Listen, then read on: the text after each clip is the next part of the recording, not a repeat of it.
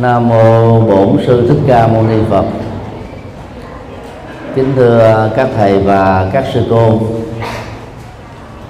Chuyên đề hôm nay chúng ta sẽ nghiên cứu là các nguyên tắc hoàn pháp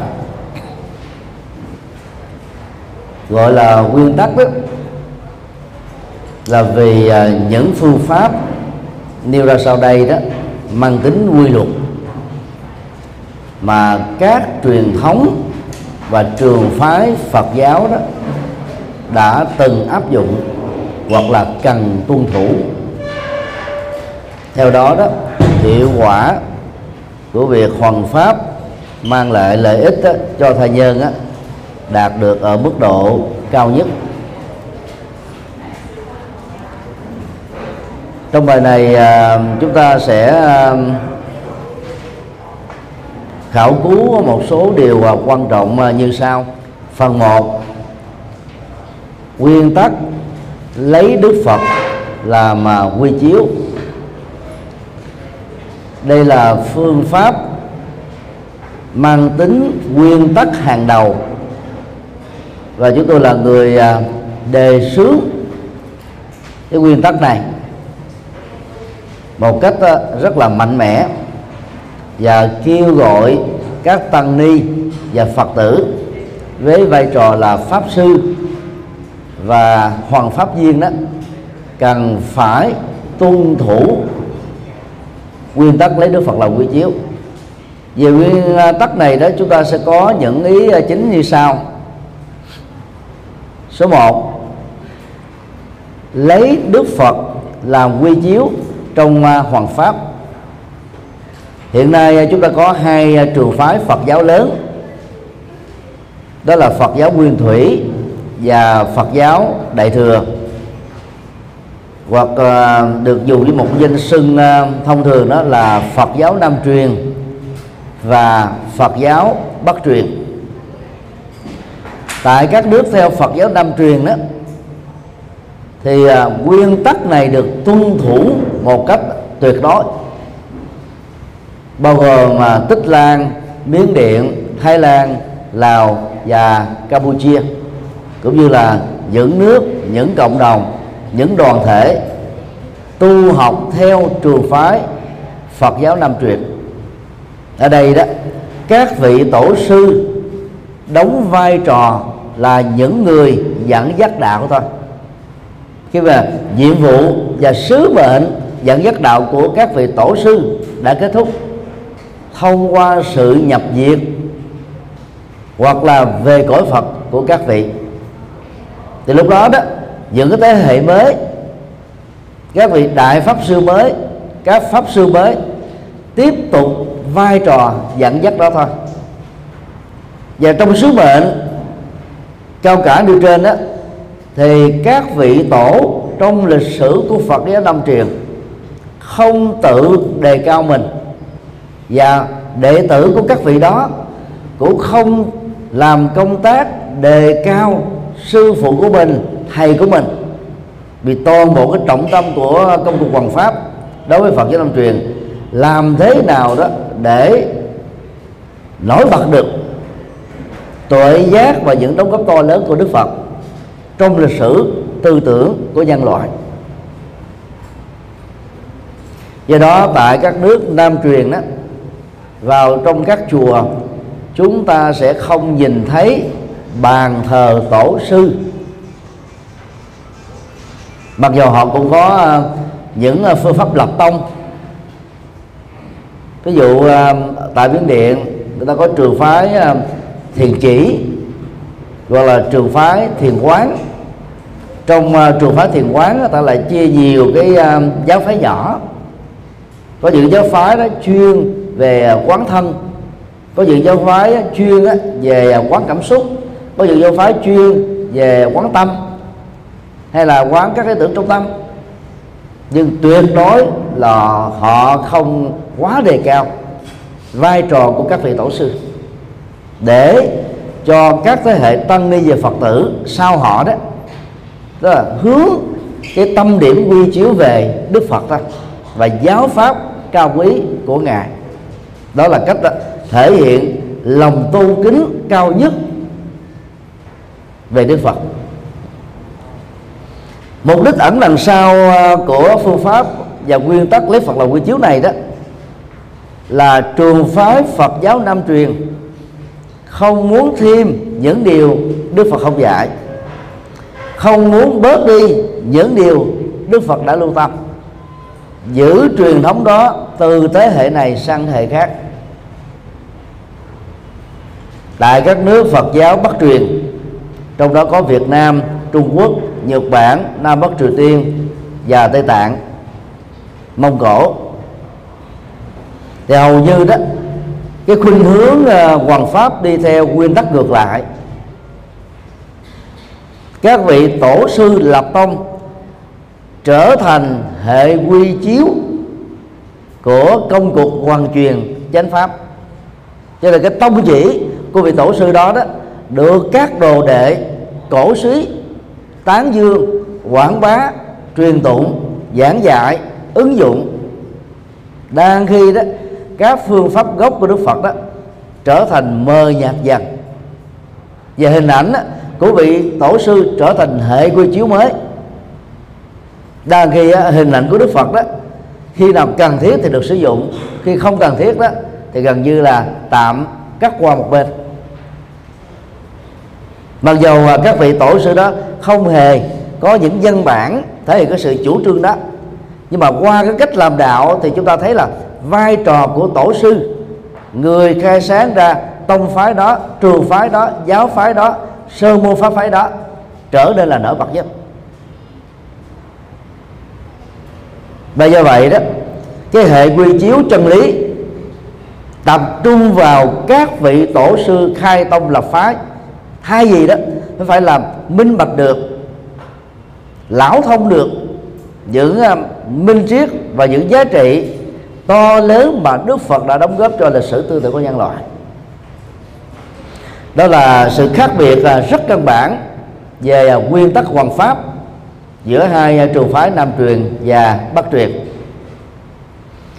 Còn là về phía chúng tôi mặc dù xuất thân từ Phật giáo bắc truyền chúng tôi vẫn có khuynh hướng là đề nghị tăng ni chúng ta làm đạo trong à, bối cảnh hiện đại đó nên lấy Đức Phật làm hệ quy chiếu để chúng ta giảm bớt những uh, học thuyết những uh, lý tưởng mà do các vị tổ sư truyền bá vốn nó phù hợp với bối cảnh văn hóa xã hội vào cái giai đoạn hoặc thời đại mà vị tổ sư đó làm đạo đa khi à, chân lý của Đức Phật đó có 6 đặc điểm, mà một trong sáu đặc điểm là siêu việt thời gian, tức không bị lỗi thời, trải qua các cái bối cảnh xã hội thời gian khác nhau.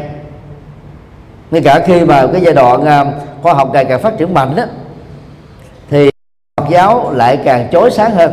Đang khi các tôn giáo khác thì bị thách đố trước sự tiến bộ của khoa học hiện đại. Cần à, phải lưu tâm đó là trọng tâm của việc hoàn truyền chân lý và đạo đức của Đức Phật à, là khai thị ngộ nhập tuệ giác Phật cho tất cả mọi người. Khái niệm à, chúng sinh trong các văn bản đại thừa, trong đó có kinh pháp hoa đó, là nói cho con người một cái khái niệm triết học. Con người được hình thành bởi nhiều tổ hợp khác nhau nhiều nhân duyên khác nhau. Trong bối cảnh này đó chúng sanh không có, không có nghĩa là nhiều con người các loài động vật các loài thảo mộc như là được phát triển về sau này. Như vậy là à, trình bày giải thích rộng thể nghiệm và chứng chứng ngộ được tội giác Phật truy kiến Phật, từ cái bào thai Phật hay là tiềm năng Phật của mỗi chúng chúng sinh đó, là nhu cầu rất quan trọng trong à, công cuộc hoàn pháp. Và đây là cái chủ trương mà Đức Phật đã nêu ra ở trong kinh à, Pháp Hoa. Như vậy, các vị tổ sư theo trường phái bất truyền chẳng qua cũng là những người truyền một phần, truyền nhiều phần, truyền à, là nửa phần hay truyền toàn phần. Giáo chỉ đó thôi cho nên thay gì đó là là quá đề cao vào vai trò của các vị tổ sư, chúng ta hãy nhấn mạnh cái trọng tâm quy chiếu về Đức Phật. Để tránh đi à, những cái lăng kính mà theo chúng tôi đôi lúc là không cần thiết của các vị tổ. Chúng ta được quyền tham khảo những đóng góp to lớn của các vị tổ trong lịch sử phát triển Phật giáo. Nhưng chúng ta đừng quên một điều quan trọng hơn. Các vị tổ sư đó cũng đều là những người học hỏi thực tập những gì Đức Phật đã dạy. Có người đó thì học một cách trọn vẹn có người học một cách đó, là là chuyên biệt. Có người thích đó, truyền bá bài kinh này có người thích đó, truyền bá bài kinh khác. Và nó khác hoàn toàn với phong cách của Đức Phật là truyền bá một đạo Phật tổng thể toàn diện hệ thống cho nên lấy Phật làm hệ quy chiếu sẽ giúp cho người tu học Phật hiểu một Đức Phật tổng thể hơn, bao quát hơn.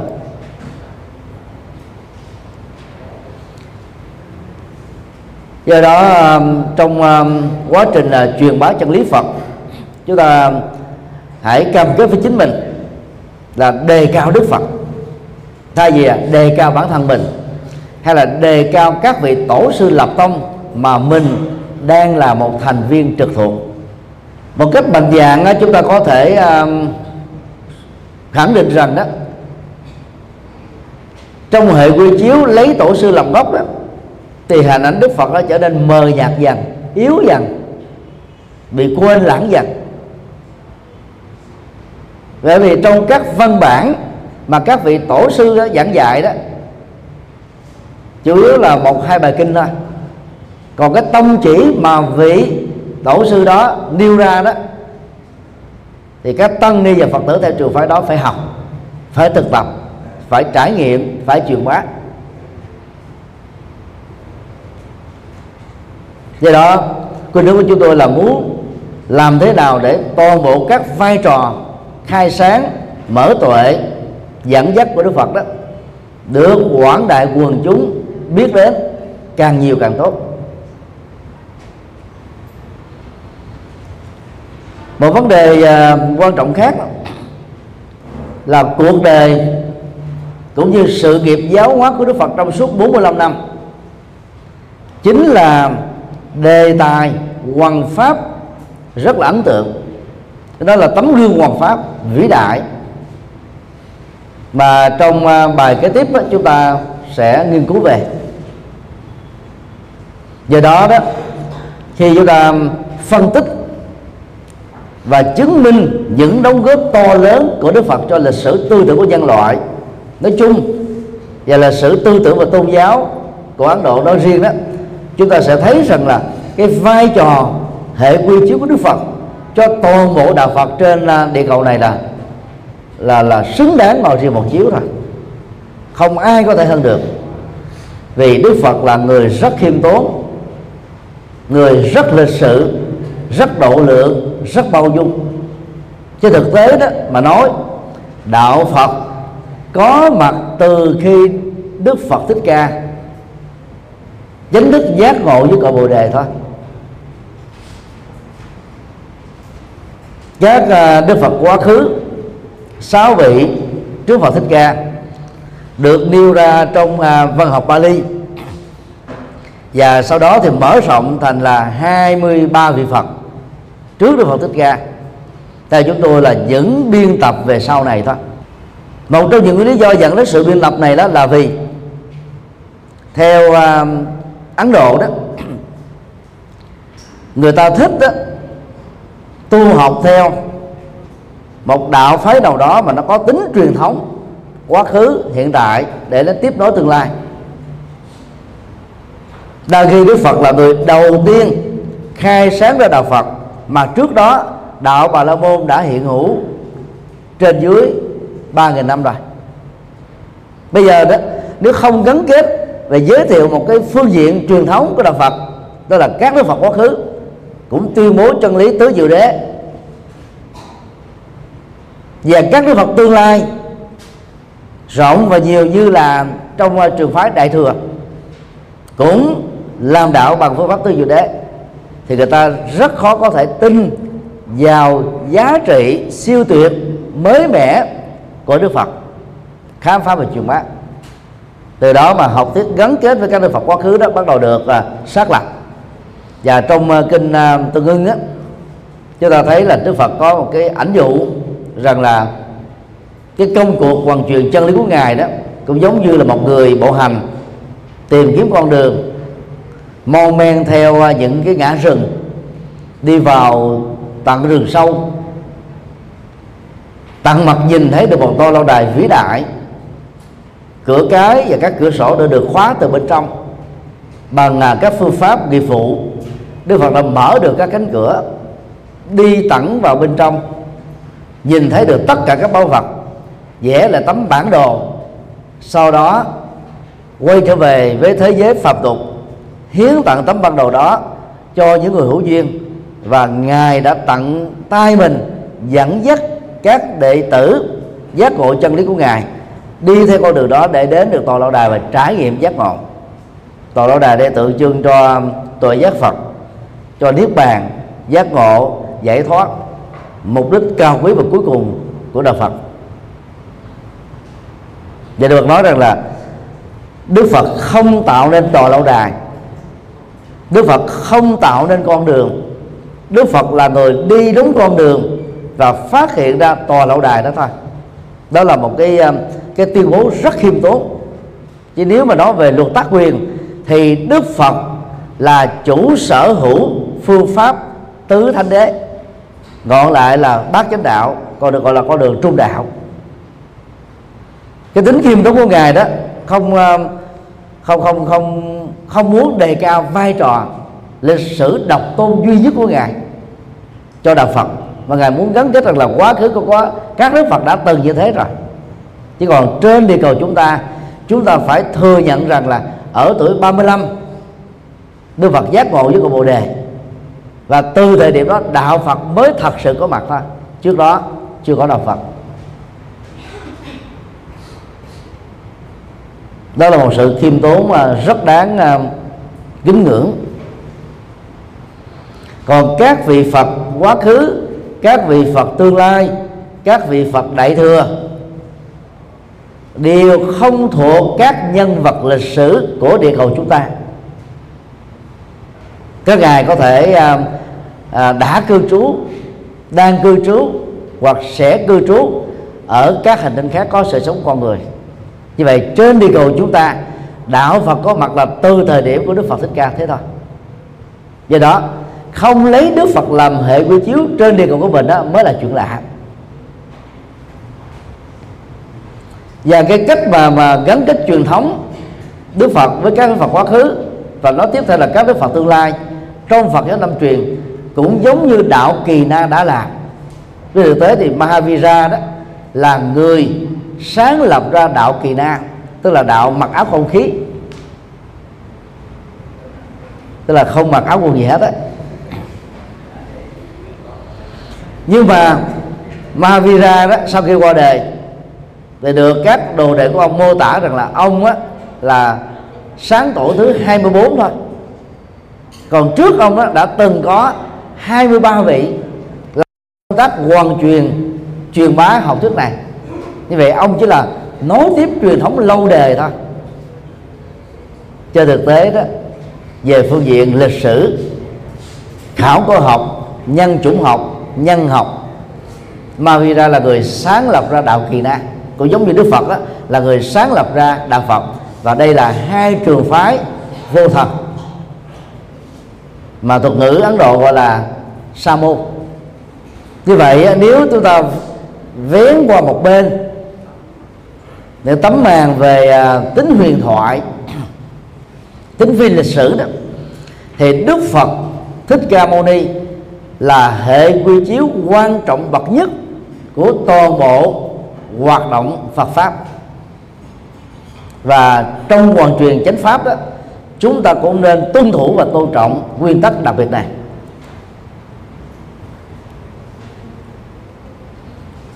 Điều quan trọng hơn để việc làm đạo của chúng ta có hiệu quả thật sự. Tất cả các pháp sư là tăng sĩ. Các hoàng pháp viên là cư sĩ. Nên tôn trọng và học theo cách hoàn pháp của đức phật. Nó có một cái khoảng cách rất lớn giữa cách hoàn pháp của đức phật với cách hoàn pháp của các tổ. Giữa cách hoàn pháp của các tổ đối với cách hoàn pháp của chúng ta thời hiện đại này. Và để thu ngắn cái khoảng cách đó khi chúng ta lấy đức phật làm quy chiếu và quần pháp theo cách đức phật đó, chúng ta sẽ cải thiện được, cải tiến được những cái yếu kém mà trong quá trình lịch sử do lấy các tổ sư làm hình quy chiếu đó, chúng ta bị mất dần cái tính hiệu lực hoàn pháp như cung cách mà Đức Phật đã làm rất thành công. Chưa đầy một năm sau khi giác ngộ, Đức Phật đã độ được nhiều vị đạo sư vĩ đại của đạo Bà La Môn gồm có ba nam ca diếp xá lệ pháp một kiền liên và nhiều vị sáng chói khác. Đức Phật đã độ được à, à, vua Tông Bà Sa La vua Ba Tư Đạt và sau đó thêm năm à, thêm sáu vị vua nữa nâng lên thành tổng số 8 vị. Trong tổng số 16 vị vua của Liên bang Cộng hòa Ấn Độ lúc bấy giờ.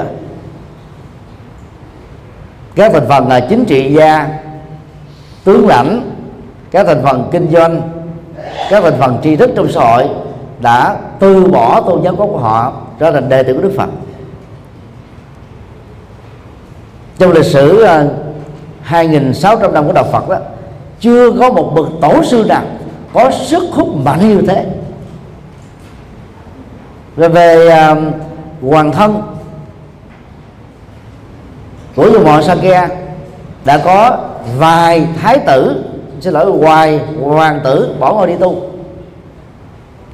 Rồi hoàng hậu công chúa công nương đã đi tu theo đức phật.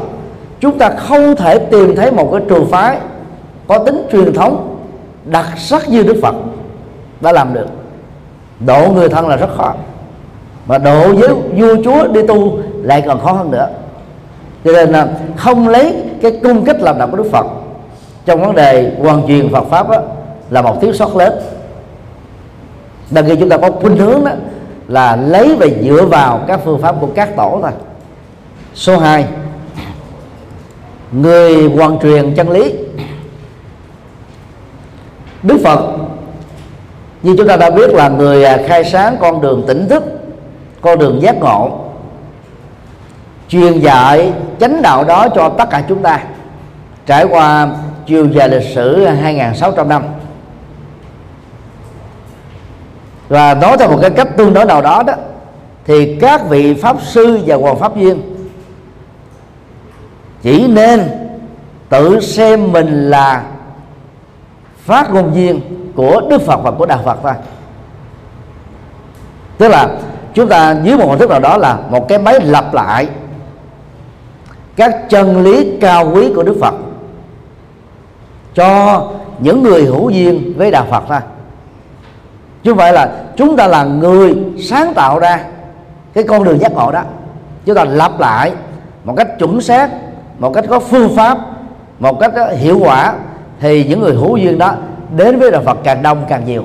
Còn nếu chúng ta không làm cái vai trò đó một cách, đó là triệt để, hữu hiệu đó, thì à, số lượng quần chúng đến với Đức Phật và đạo Phật đó bị giảm đi.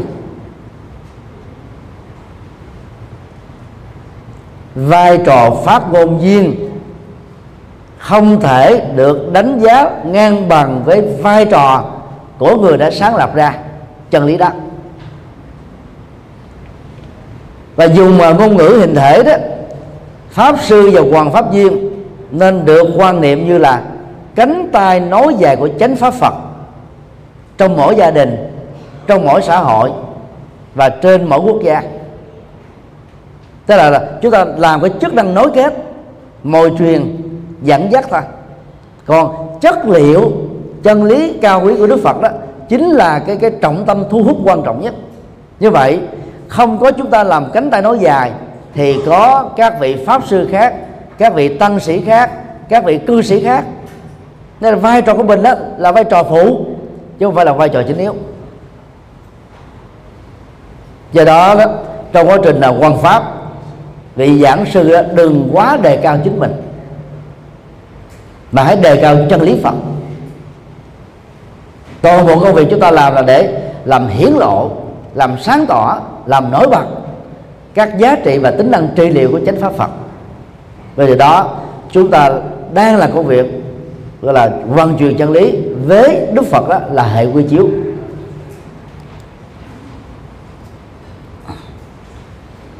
Yêu cầu căn bản của phương pháp này là các pháp sư và hoàng pháp viên cần thể hiện sự trung thành tuyệt đối về vấn đề tư tưởng và học thuyết của Đức Phật.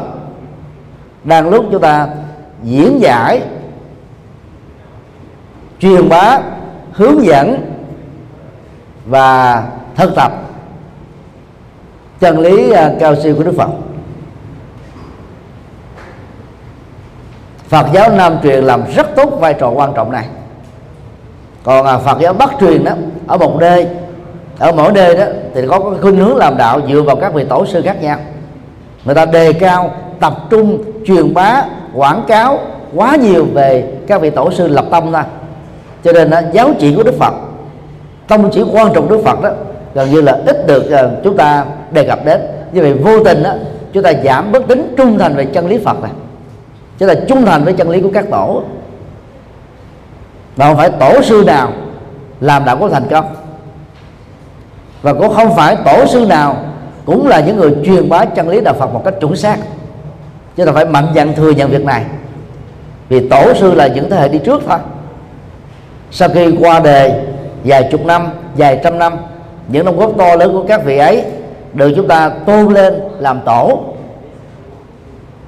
còn các vị ấy có ờ, chứng thánh quả la hán hay là bồ tát thì không đó là chuyện khác.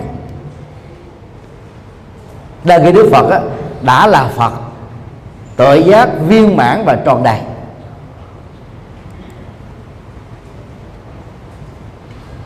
Do đó đó cần ờ, phát triển loại nhận thức quan trọng để giảm bớt đi ờ, cái tính đề cao chính mình. Như sao? Không phải tôi dạy chân lý phật, mà là chính đức phật truyền bá chân lý đó.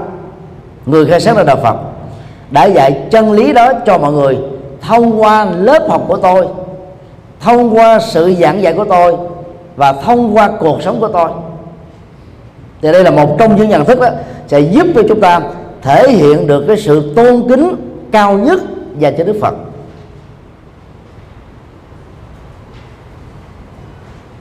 Làm à, công việc à, hoàn hoàng pháp từ năm à, 2002 đến bây giờ, tức là chính thức đó còn từ năm 92 thì chúng tôi cũng đã thuyết pháp nhưng mà lúc đó là không có thâu băng, không có quay video như bây giờ. Thì hàng ngày chúng tôi nhận rất nhiều các cái comment từ các bài giảng phổ biến ở trên YouTube hay là phổ biến ở trên Google hoặc là phổ biến trên các trang web riêng. Facebook riêng. Họ đề cao đó là à, thầy giảng hay quá dễ hiểu quá. Đó là những cái nhận xét thôi. Và khi à, đối diện trực tiếp chúng tôi nghe được những câu nói như thế này chúng tôi thường à, giải thích như thế này là không phải chúng tôi giảng hay mà là đó, chân lý Phật sâu sắc. Bất kỳ ai giàu trẻ trung niên hay già nam hay nữ tu sĩ hay tại gia mà nói đúng chân lý Phật là tự động trở thành hay. À. vì chân lý Phật là, là cao siêu.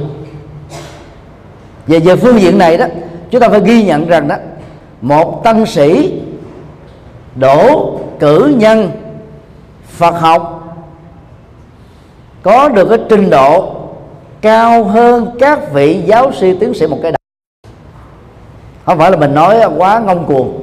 Nếu chúng ta học đến đi đến chốn học chuẩn đàng hoàng học có nghiên cứu thêm tại nhà chứ không lệ thuộc vào kiến thức của thầy cô giáo trên lớp đó.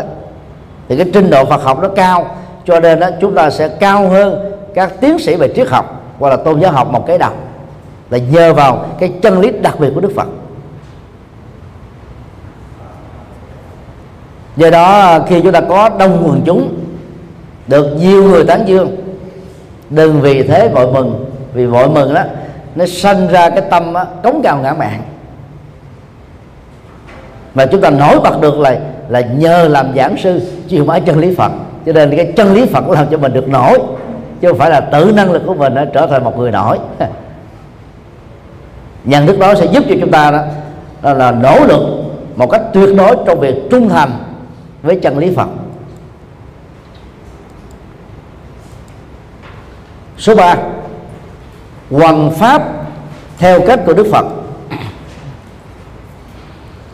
Phải thừa nhận rằng là sau khi qua đời mặc dầu à, dưới hình thức là truyền miệng Đức Phật đã để lại kho tàng chân lý rất độc đáo và sâu sắc. Cho đến bây giờ đó khó có một trường phái tôn giáo nào có thể sánh bằng. Kho tàng uh, giáo lý Đức Phật bao gồm ba phương diện kho chân lý tức là kinh tạng. Kho đạo đức tức luật tạng. Kho triết học tức luận tạng. Phần lớn đó, các vị ờ, pháp sư của chúng ta chỉ mới sử dụng một phần rất nhỏ kho chân lý thôi. Đại đa số là chưa sử dụng đến ờ, kho triết học. Một thiểu số rất nhỏ sử dụng đến cái kho đạo đức. Khái niệm tam tạng pháp sư mà trung quốc sử dụng đó, vị thầy nắm vững giảng dạy và dẫn dắt ba kho tàng chân lý của đức phật. Như vậy là trong quá trình hoàn pháp chúng ta nên bắt trước đó là cách của đức phật truyền bá tối thiểu là hai kho tàng đó là kho chân lý. Dhamma và kho đạo đức Vinaya.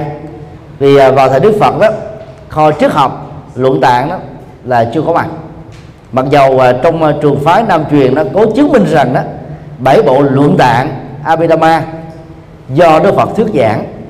Thực tế đó, thì cái lý luận đó là không có cơ sở vững chắc về văn bản học. Dựa vào cấu trúc văn phạm của bảy bộ luận này, các khái niệm mới được xuất hiện trong bảy bộ luận, mà người ta quy chiếu được cái niên đại ra đề của các luận phẩm đó. Và do vậy, nó đã cách xa Đức Phật qua đề đó đến vài chục năm, có khi đến là hai hai trăm năm. Cho nên không thể gắn kết những cái tác phẩm sau khi Đức Phật qua đề mấy chục năm vào Đức Phật như là một tác giả được. Do đó, truyền chân lý theo tinh thần Phật dạy, chúng ta phải dựa vào hai kho tàng chính, đó là kinh tạng và luật tạng. Còn cái kho triết học là để đối phó lại, hồi đáp lại những vấn đề triết học và tôn giáo học trong lịch sử phát triển Phật giáo tại các bối cảnh không gian và thời gian riêng biệt. Mảng này rất quan trọng và mang trọng đối với giới tri thức thuộc các tôn giáo khác. Còn với Phật tử bình dân đó thì việc mà triển khai uh, Abhidhamma đó đôi lúc là không có lệ lạc nhiều. Cho nên nhấn mạnh đến kinh tạng đó là trọng tâm chân lý được Đức Phật giảng dạy.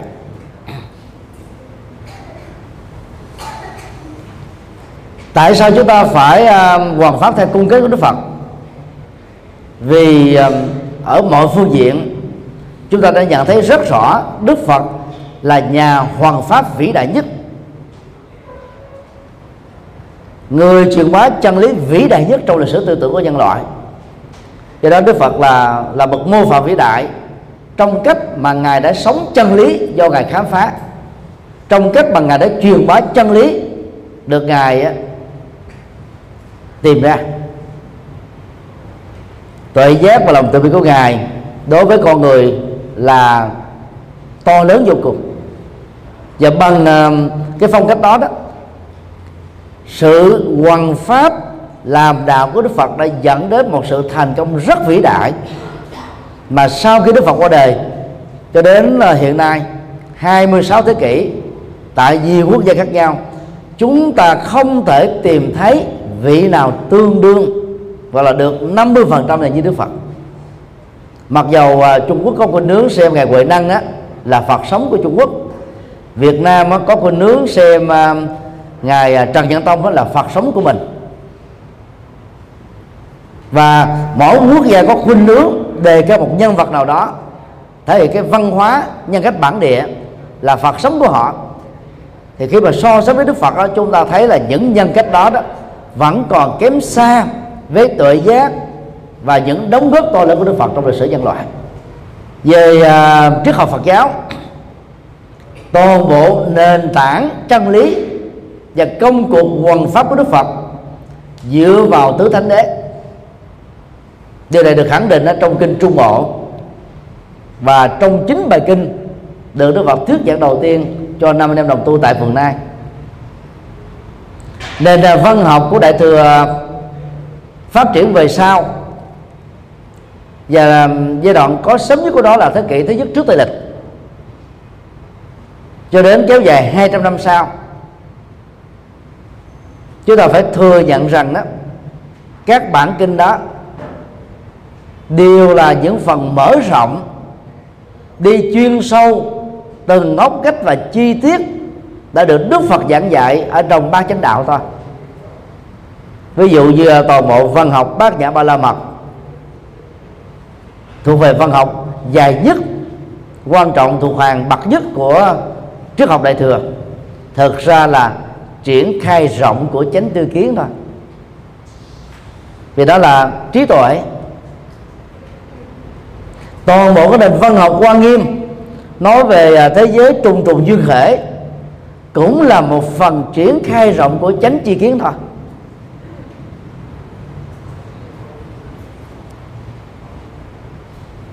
Kinh diệu pháp liên quan bản kinh quan trọng nhất của đạo phật đại thừa.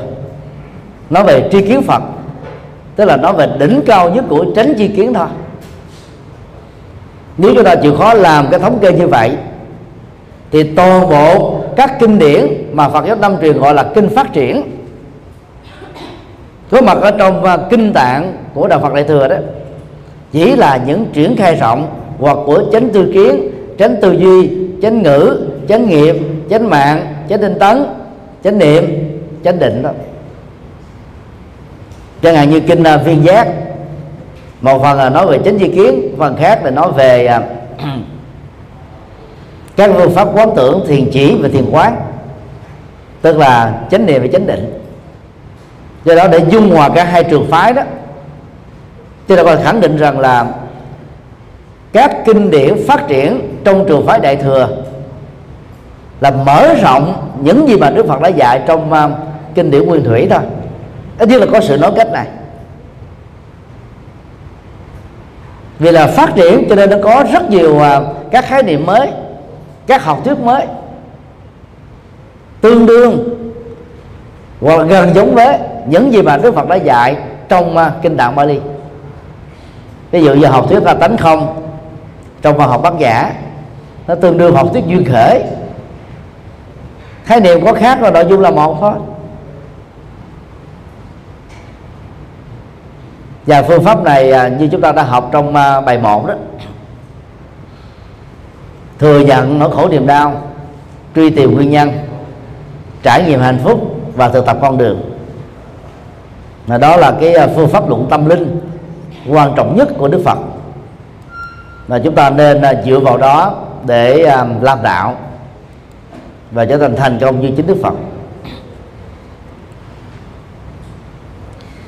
Về à, kết hoàn pháp của Đức Phật đó thì có um, hai um, lối giải thích khác nhau đối với bảy tuần lễ đầu. Theo trường phái Phật giáo Nguyên Thủy đó sau khi giác ngộ là Đức Phật chưa vội truyền bá chân lý ngài đã dừng chân lại bảy tuần lễ đầu tại cõi bồ đề và cái không gian xung quanh đó thôi. Tuần lễ thứ nhất á, trải nghiệm hạnh phúc của niết bàn sâu lắng siêu tuyệt. Lần đầu tiên mới được khám phá và chứng đắc ở trên quả địa cầu này. Nói theo một cách nào đó về phương triết học đó Đức Phật đang làm công việc thẩm định lại chân lý mà ngài vừa khám phá trước khi tuyên bố đó đó là một sự liêm khiết tri thức, cái trách nhiệm với những gì mà mình sẽ làm. Rất cẩn trọng, rất đứng đắn. Tuần lễ thứ hai, đức phật bày tỏ lòng biết ơn sâu sắc của ngài đối với à, cội bồ đề. Nhờ sự che mưa chở nắng của nó mà trong khí trời nóng nực của tháng năm dương lịch Đức Phật đã không bị dướng kẹt vào các cái cảm xúc ở trên cơ thể. Nhờ đó mà chuyên tâm thiền định, phát hiện ra con đường trung đạo và giác ngộ giải thoát. Tuần lễ thứ ba, Đức Phật đi 18 bước sen, hình thành ra học thuyết à, nhân sinh quan. Dựa vào ba con số 6 sáu giác quan, sáu đối tượng giác quan và sáu nhận thức giác quan. Lỗi trừ cái cái cái vai trò của thượng đế và các thần linh trên đời sống con người. Và một con người phải chịu trách nhiệm trực tiếp đối với những gì mà con người đã làm, đang làm và sẽ làm ra tuần lễ thứ tư đức phật là tuyên bố học thuyết duyên khởi nhằm giải thích về à, nguyên nhân hình thành thế giới.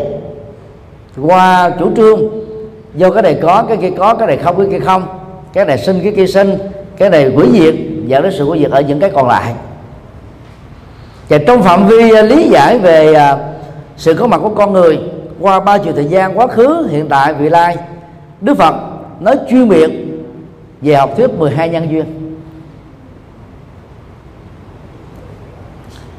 Trong à, tuần lễ thứ năm, Đức Phật hình thành sơ bộ học thuyết đạo đức học của ngài trên nền tảng của hành vi đạo đức. Và xác định rất rõ, giá trị thật của con người không dựa vào vị thế xã hội, bối cảnh gia đình của người đó có, mà dựa vào các hành vi đạo đức và trí tuệ người đó đang sống với. Tuần lễ thứ sáu, đức phật à, đã đối diện với nghịch cảnh mưa to, sóng lớn. Và là ngài đã chiến thắng được nghịch cảnh này bằng sự bất động tức là không đầu hàng trước nghịch cảnh. Và đó là một cái tấm gương mà tất cả chúng ta có thể noi theo. Truyền bá chân lý, chúng ta gặp những rủi ro, những cái trở ngại, những kháng cự bất chấp phật ở tuần lễ thứ sáu này, rồi sẽ có những hộ pháp, những người cùng lý tưởng và đồng hành chúng ta để giúp chúng ta vượt qua thành công. Tuần lễ thứ bảy ngài gieo trồng ruộng phước cho đời bằng à, việc á, chấp nhận chân lý. Xin lỗi bất à, chấp nhận sự hiến cúng của hai vị thương gia. Đó là phần à, cúng dường à, phật bảo đầu tiên sau khi ngài giác ngộ. Thì đây là cái mô tả của phật giáo nguyên thủy trong kinh tạng bali. Còn theo à, văn học đại thừa đó thì à, đức phật à, đầu tiên à, thuyết giảng kinh hoa nghiêm cho chư thiên và bồ tát đến từ các hành tinh khác. Đây là yếu tố nó mang tính là rất là siêu hình.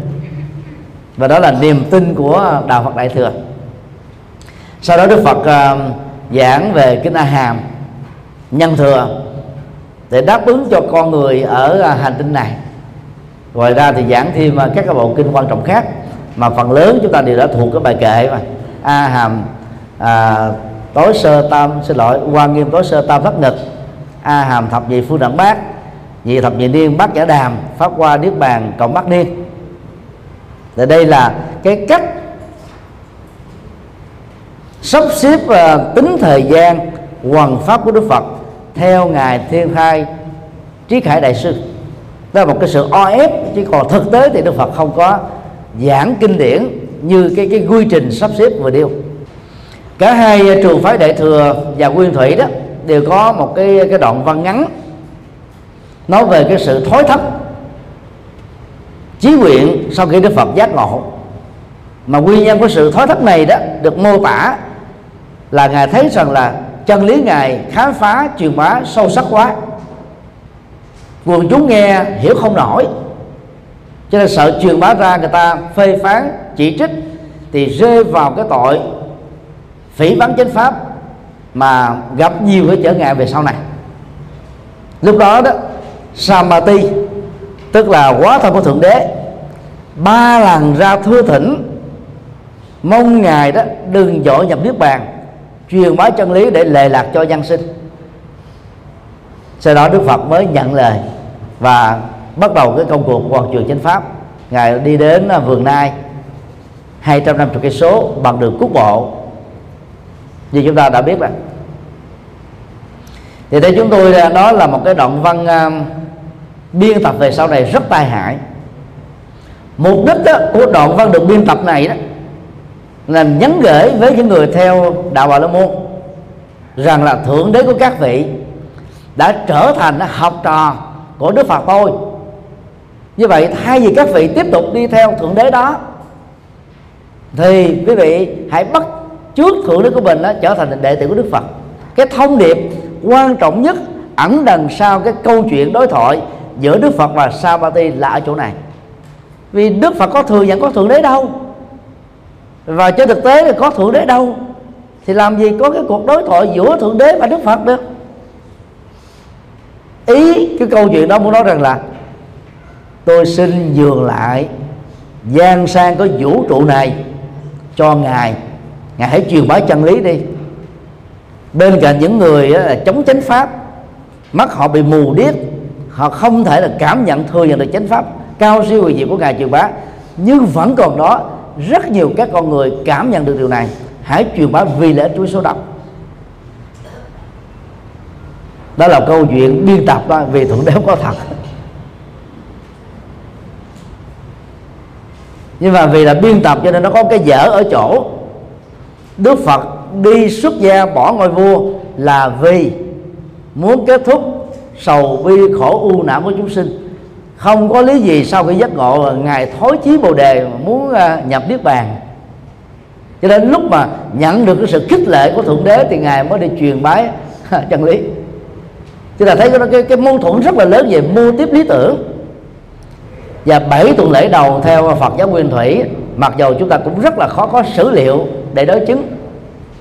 Về phương diện à, văn bản học nhưng ít ra đó, cái cách à, phát họa cái bức tranh của bảy tuần lễ đầu đó, cho chúng ta thấy là tại đây Đức Phật đã hình thành ra các học thuyết à, quan trọng đó. Học thuyết niết bàn, tức là hạnh phúc cao nhất mà Đức Phật muốn hiến tặng cho nhân sinh tuần lễ hai đó là học thuyết là tri ăn và đền ăn. Mở rộng ra là bốn trọng ăn. Một trong các trụ cột quan trọng à, của xã hội Phật giáo. 18 bước sen là hình thành ra nhân sinh quan Phật giáo. Học thuyết duyên khể là thế giới quan Phật giáo. Hành vi đạo đức là học thuyết đạo đức học Phật giáo.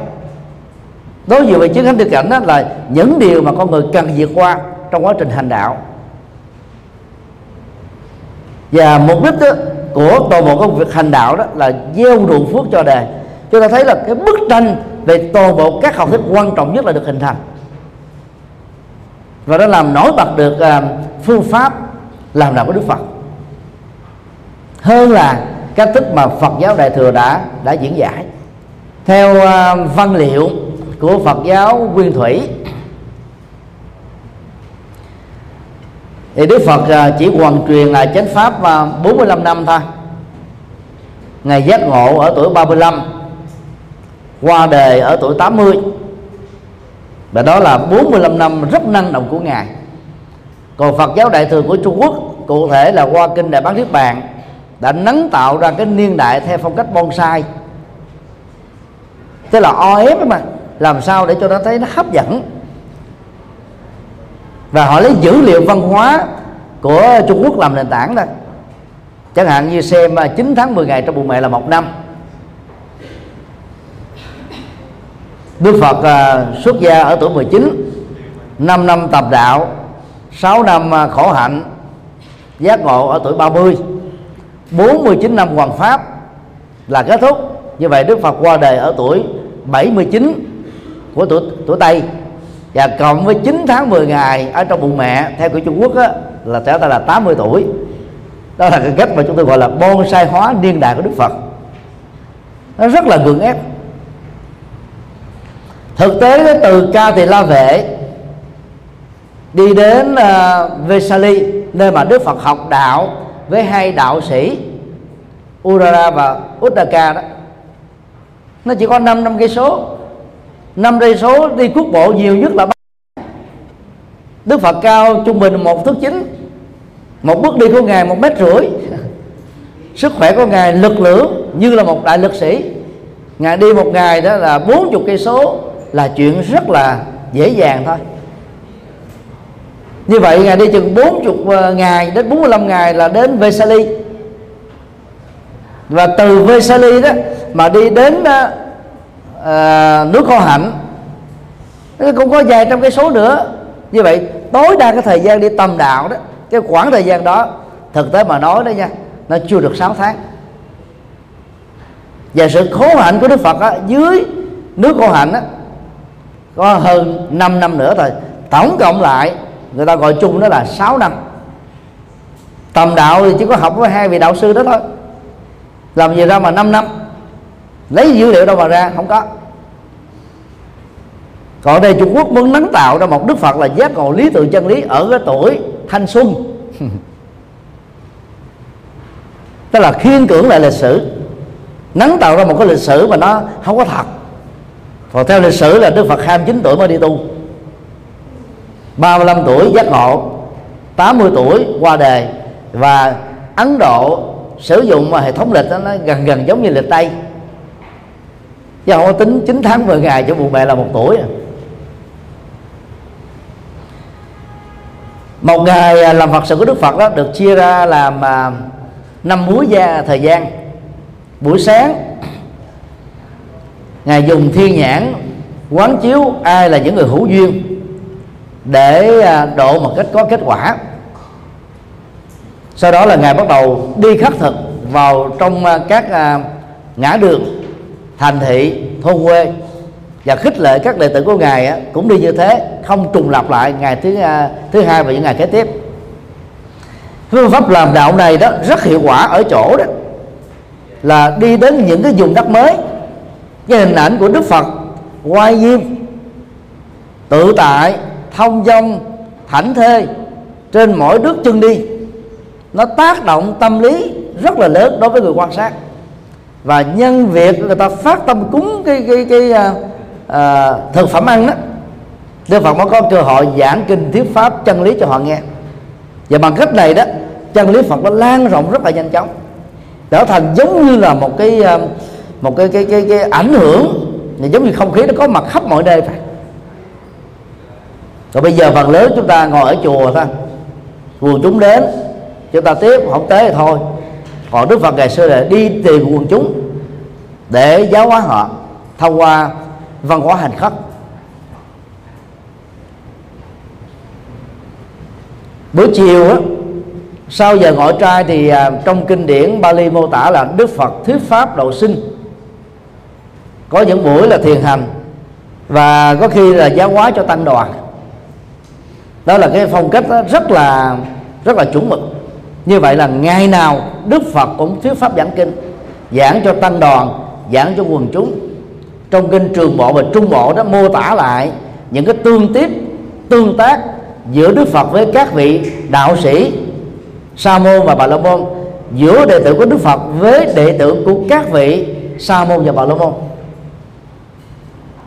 Mà giờ đó mà chúng ta có được à, những bản kinh chân lý được truyền tụng bằng à, thuộc lòng, sau đó ghi thành văn bản tối chia làm ba canh. Kênh đầu á, từ 6 giờ đến 8 giờ. Đức Phật tiếp tục thuyết pháp giải quyết các nghi vật của tăng đoàn. Tại các tịnh xá được Đức Phật cư trú và làm đạo. Kênh giữa 10 giờ đến 2 giờ khuya Đức Phật thuyết giảng cho chư thiên tức là người ngoài hành tinh mà trong các kinh Bali thường mô tả là gì? Chư thiên tỏa sáng hào quang trên cơ thể của họ. Đó là Deva. Shining Man. Tức là con người ngoài hành tinh. Ví dụ như uh, kinh uh, Phước Đức đó hay còn gọi là kinh Điềm Lành đó hay là kinh Phước Báo đó. Người mà thỉnh đức phật đó thuyết giảng kinh này chính là chư thiên chứ không phải là con người chúng ta thì dữ liệu này đó là được ghi nhận ở trong kinh tạng Mali. Canh cuối 2 giờ khuya đến 6 giờ sáng, Đức Phật nằm nghiêng về phía ta phải, ở hai tiếng đầu thôi. Sau đó là kinh hành, nhập định. Như vậy một ngày trung bình Đức Phật ngủ có hai tiếng à. sở dĩ mà vẫn duy trì được sức khỏe tốt đến tuổi thọ 80 là vì Đức Phật làm chủ một trăm phần trăm dòng cảm xúc của ngài. Ngài không có những cái phản ứng cảm xúc và tham ái, sân hận, si mê, chấp thủ. Không có dướng là sắc thân đơn vị xuất phát, không kẹt quá khứ, hiện tại, vị lai. Cho nên trong vòng 2 tiếng ngủ, toàn bộ các hoạt động của tri giác, tâm tư, nhận thức đã ngưng lặng hoàn toàn. Cho nên nó đủ sức là thư giãn toàn bộ hệ thống thần kinh. Còn chúng ta ngủ mộng mị nhiều là vì chúng ta bị dướng kẹt cảm xúc chỗ này dướng kẹt chấp thủ chỗ kia. Tuổi thọ của con người vào thế kỷ thứ sáu trước tây lịch đó, trung bình là 40 tuổi. Đức Phật sống được 80 tuổi là phá kỷ lục. Dựa vào cái cái biểu đồ à, thời gian hàng ngày Phật sự của Đức Phật đó chúng ta thấy là ngài gần như một ngày thuyết pháp ba lần này. chiều thuyết pháp tối thuyết pháp và khuya cũng thuyết pháp cho ba loại đối tượng khác nhau. Con người, tăng sĩ và con người ngoài hành tinh. Như vậy, toàn bộ cái cung cách làm đạo của ngài là nhấn mạnh đến việc hoàn truyền chân lý. Vấn đề hai, nguyên tắc trung thành với chính pháp. Thuật ngữ Phật học và Trung Quốc gọi là khế lý. Trong à, bài đầu đó chúng tôi đã có à, giới thiệu khái quát nè. Vì à, nó có liên hệ đến bài này, xin lặp lại, đôi nét. Yêu cầu chung của nguyên tắc này đó là nhằm để tạo ra các ảnh hưởng tích cực, mang tính toàn diện đối với thể xác, tình cảm, lý trí của các cá nhân gia đình, học đường và xã hội. Những thành phần và đối tượng trực tiếp lãnh hội được chân lý và đạo đức của Đức Phật thông qua sự truyền đạt của một vị pháp sư hay là một vị hoàng pháp viên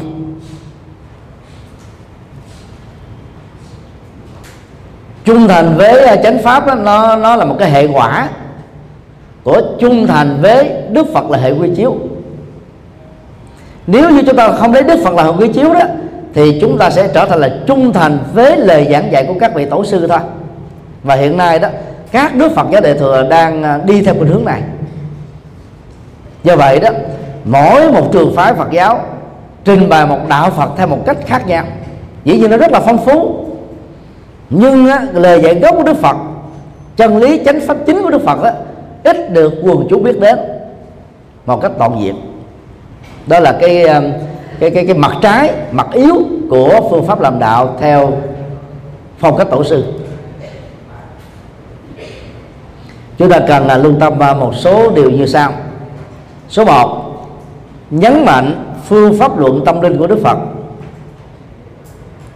Xin à, lặp lại à, cái nội dung của bài kinh trường bộ tập 3 trang 277 Tư gương à, tập 5 trang 4 21 Lục tạng tập 1 trang số 9 Thì bài kinh Tứ Thánh Đế này đã được lặp lại Là nguyên danh vì tầm quan trọng à, bậc nhất của đó trong việc à, xác lập à, phương pháp luận tâm linh của Đức Phật, Mà nó đã xuất hiện ở kinh và ở luật. Nội dung của nó như chúng ta đã học buổi học trước rồi. Đó là, thứ nhất, thừa nhận nỗi khổ niềm đau là một hiện thực. Chúng ta khuyên những người đang đối diện trước khổ đau đó không cường điệu quá khổ đau, vì như thế đó là từ hình hạ cảm xúc bản thân mình. Không phớt lời khổ đau, vì như thế đó là liều mạng. Không đào tẩu con khổ đau, vì như thế là tắc trách. Mỗi người phải có trách nhiệm là đối diện trước được khổ điểm đau, nhận diện được mặt mũi của nó. Và với một cái cam kết là tôi phải thoát ra khỏi được khổ đau này. Còn à, đau đó thì liên hệ đến sanh và bệnh chết. Khổ thì liên hệ đến à, các thái độ tâm lý như là à, thương yêu mà phải chia ly ghét nhau mà phải hội ngộ mong muốn mà không toàn nguyện và chấp vào tổ hợp tâm vật lý này là thường hằng bất biết bước thứ hai đó công việc mà chúng ta phải làm giống như một bác sĩ giúp cho người đang bị khổ đau truy tìm ra được nguyên nhân và mặt mũi của nó. Và dĩ nhiên à, cách mà chúng ta truy tìm đó nó phải là các nguồn gốc tâm lý. Cho nên à, nó cần đến cái cái à, cái nhận thức, thấy rõ được mặt mũi thật, bao gồm tham ái sân hận, si mê và chấp thủ và theo đức phật đó khi mà mình à, khoanh dùng được truy nguyên được cái cái, cái nguyên nhân của khổ đau thì sự giải quyết khổ đau đó đã được thành công ở 50 phần trăm rồi. Còn 50 phần trăm còn lại là gì? Là nỗ lực để kết thúc đó thôi. Bước ba. Giới thiệu về à, hạnh phúc siêu giác quan. Mà đỉnh cao nhất của đó là niết bàn. Niết bàn không phải là cảnh giới phật không phải là cực lạc thế giới, không phải là các cõi phật, mà niết bàn là trạng thái tâm thanh tịnh. Khi mà các biểu hiện của khổ đau, các nguyên nhân của khổ đau đã được kết thúc trọn vẹn tận gốc rễ. Và giờ giải giới thiệu cái phương diện này đó, người ta bớt bi quan, yếm thế chán trường tuyệt vọng, không có đấu tố khổ đau, không cương điều quá khổ đau. Và bước thứ tư đó là thực tập con đường trung đạo mà Đức Phật đã nói rằng là nó chính là cái cơ hội để vận chuyển bánh xe chân lý. Và đây là cái cái cái cái chân lý được các đức Phật đề cao. Đức Phật xác định rất là rõ. Và qua được trung đạo đó hội đủ cả ba phương diện. Đạo đức toàn thiện, thiền định toàn thiện và trí tuệ toàn thiện gồm có 8 yếu tố như chúng ta đã biết và học ở trong bài trước rồi số 2 trích dẫn đầy đủ và toàn vẹn kinh Phật. Đây là điều rất quan trọng. Về uh, nguyên tắc này đó thì hiện nay đó, chúng ta phải chia ra hai loại truyền bá chân lý. Thứ nhất đó, là các giảng viên Phật học tại các trường Phật học. Thì phần lớn có nghiên cứu về dân bản học và phương pháp luận cho nên là trong nghiên cứu viết lách sáng tác sách hay dịch thuật đó chúng ta thể hiện được cái phong cách này. Còn dạng thứ hai đó là các uh, giảng sư các pháp sư tức là dùng bộ nhớ của mình để diễn đạt Phật pháp dưới dạng ứng dụng cho các giảng đường mà đối tượng học đó, chủ yếu là người phật tử tại gia. Thì đối với uh, giảng sư đó thì phần lớn người ta ít trích dẫn người ta chỉ nói theo cái bộ nhớ của mình thôi nó đại ý là chính. Chứ còn phải là trích dẫn nguyên nhân đó, để thể hiện được sự toàn vẹn, tức là tư tưởng kinh phật đó là rất ít. Cho nên làm giảng sư là dễ hơn nhiều so với làm nhà nghiên cứu phật học. Hiện nay đó, trong tổng số 47.000 tăng ni trên toàn nước Việt Nam, chúng ta chưa có đầy 50 nhà nghiên cứu Phật học có đẳng cấp. Cái con số đó quá khiêm tốn còn giảng sư chúng ta có được ờ, khoảng 200 thôi. Tức là những người ờ, giảng được quần chúng ưa quý mến đó, thì cũng không có nhiều lắm.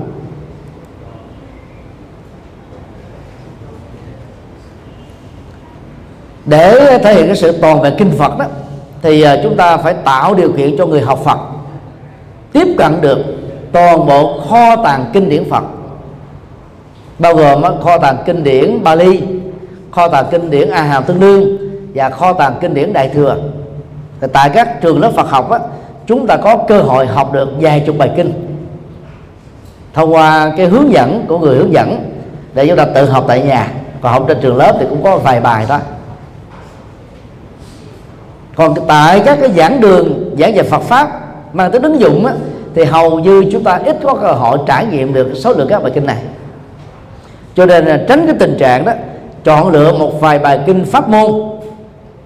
Là khi chúng ta bỏ lại sau lưng các bản kinh còn lại mà nghĩa lý triết lý của nó rất là sâu sắc, cố gắng dạy một cách có hệ thống. Cho nên ở học viện chúng ta chúng ta có môn và lịch sử văn học Phật giáo, bao gồm văn học Phật giáo Sanskrit, văn học Phật giáo Bali, văn học Phật giáo Hán Tạng. Và trong tương lai đó, chúng ta có thể học luôn cả văn học Phật giáo Tây Tạng. Tức là giúp cho mình à, hiểu được hệ thống tô mộ các cái bài kinh chân lý của Đức Phật. Về trích dẫn á, chúng ta cần phải thể hiện và tuân thủ nguyên tắc quy cách trích dẫn học thuật được quốc tế sử dụng. Nguyễn Cẩm Nang viết à, luận văn luận án à, của chúng tôi đó giới thiệu một cách rất là chi tiết về các cái quy tắc trích dẫn ngắn trích dẫn dài trích dẫn trực tiếp trích dẫn gián tiếp.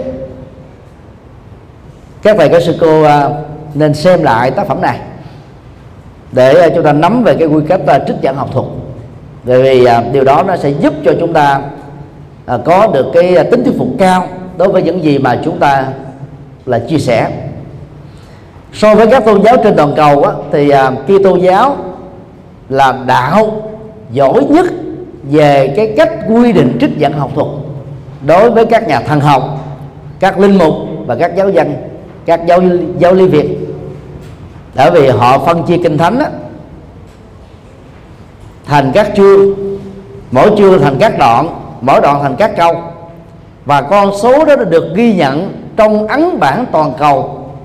Dù là xuất bản kinh thánh dưới bất kỳ một ngôn ngữ nào thì các cái mã số đó vẫn được giữ tuân thủ trung thành từ trước đến giờ cho nên á, khi người ta nói đến cái câu nào đó người ta chỉ cần nói là kinh thánh Matthew hay là kinh thánh Luca. Rồi à, phần mấy câu mấy là khắp thế giới này những người nào tu học theo Kitô giáo đều biết đó, đó là cái câu gì? Cái sở trường của phương pháp này nó nằm ở chỗ là vì kinh thánh của Chúa Giêsu Kitô dạy đó chưa đầy à, một ngàn trang bao gồm mà cựu ước của do thái giáo và tăng ước tức là những dạy lời dạy của Chúa Giêsu Chúa Giêsu uh, à, truyền đạo có 3 năm là đã bị uh, bị bị uh, kết án tử hình rồi. Cho nên lời dạy của ông không có nhiều lắm. Và ba năm giảng dạy đó đó nó được thâu nhận ghi chép bởi bốn vị đệ tử mà sau này người ta nghiên cứu ra ta biết là gần cả 100 năm sau Chúa qua đời đó thì nó mới được ghi chép lại thành văn bản. Cho nên nó cũng còn một vấn đề bốn cái người ghi chép này là thể hiện cái quan điểm khác nhau. Dĩ nhiên cũng có một số điểm là giống nhau. Cho nên người ta mới à, tôn trọng cả bốn và liệt kê cả bốn bộ kinh thánh à, của bốn à, vị à, tông đồ này vào bên trong. Như vậy cái, cái thực chất đó, kinh thánh 3 năm mà Chúa Giêsu giảng trước khi chết đó, chưa đầy được 60 trang.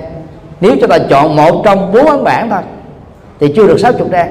Không nhiều lắm dĩ nhiên là 60 trang chữ nhỏ. Cho nên phân loại cách đó nó rất là hiệu quả. Còn ấn bản uh, uh, thánh điện Bali của anh á đã phân loại đã um, chương một trang rất là chuẩn. Và hòa thượng Minh Châu đó khi dịch ra tiếng Việt đó ngài cũng dựa vào cái cái cái, cái phân mục lục này và phân loại này để cho người học bằng tiếng Việt có thể đối chiếu với dân bản gốc được. Hòa thượng Thích Trí Tịnh khi dịch các kinh điển Đại thừa Hòa thượng Thích uh, Trí Nghiêm cũng như thế cũng đã đặt những cái cái ý tưởng chính có khi là 5 trang 6 trang là một phân đoạn bằng những con số. Nhưng mà phân đoạn như thế nó quá dài cho nên khi mình trích dẫn mình nói là trong phân đoạn đó là ta không biết là truy tìm ở đâu. Còn phân đoạn kia là phân đoạn ngắn từng câu đến lúc nào đó mà Phật giáo chúng ta làm được cái phong cách này đó thì chúng ta sẽ có cái quy cách trích dẫn là thống nhất trên toàn cầu. Khi trích dẫn nguyên tắc tuyệt đối không được cắt xén không biên tập không thêm vào không giảm bớt đi. Còn cái lý giải của chúng ta về vấn đề đó là tùy theo cái, cái cảm hứng của chúng ta lúc đó. Thời gian cho phép lúc đó dài hay ngắn là tùy. Nhưng mà nên trung thành với cái nguyên tắc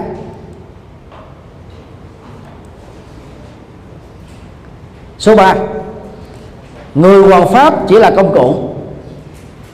Trong phần đầu à, chúng tôi đã nói ý này và xin à, giải thích thêm. Trước nhất chúng ta phải thấy là lời Phật dạy chỉ là phương tiện để diễn đạt chân lý thôi. Nó cũng giống như ngón tay để chúng ta nhìn thấy được mặt trăng. Ngón tay không phải là mặt trăng. Bỏ ngón tay đó thì chúng ta mất cơ hội thấy mặt trăng nhưng mà chấp vào ngón tay thì chúng ta mất mặt trăng vĩnh viễn. Cho nên um, lời dạy của đức phật tức là à, bác giả phân tử đó là một công cụ một phương tiện diễn đạt truyền bá chuyên chở chân lý phật rất là hữu hiệu. Do đó chúng ta không nên dựa vào thiền tông dán ngoài biệt truyền. Giáo bài biệt truyền đó là truyền bá chân lý tâm ấn tâm không dựa vào kinh điển phật dạy đó là một cái chủ trương rất táo bạo và khó được chấp nhận từ phương diện quan pháp học và lấy đức phật làm hình quy chiếu. Và điều này chúng ta cần à, lặp lại. Tại đây là trên hoàng pháp đó, chúng ta phải đề cao chân lý của đức phật tuyệt đối không đề cao bản thân mình trên các giảng đường. Vì chúng ta chỉ là công cụ của đức phật thôi. Cánh tay nói về chân lý của ngài thôi phải uh, tuân thủ và trung thành với nguyên tắc đó.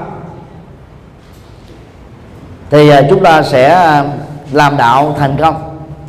Và dẫn đến uh, cái việc mà giới thiệu cho quần chúng đó hiểu được một đạo Phật toàn vẹn bao quát có lợi ích lớn.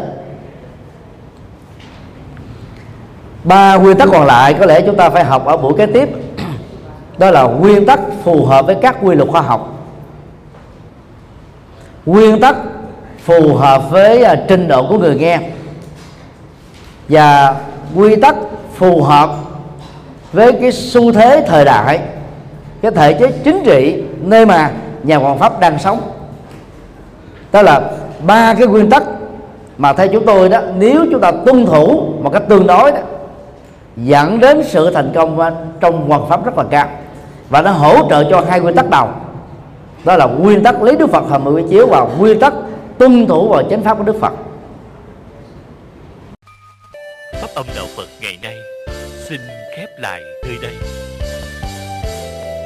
Quý vị muốn thỉnh hoặc ấn tống các đĩa cd về đại tạng kinh việt nam, các kinh sách do thầy nhật từ biên soạn, các bài pháp thoại, các cd về âm nhạc phật giáo, cũng như muốn đóng góp vào các hoạt động từ thiện của đạo Phật ngày nay.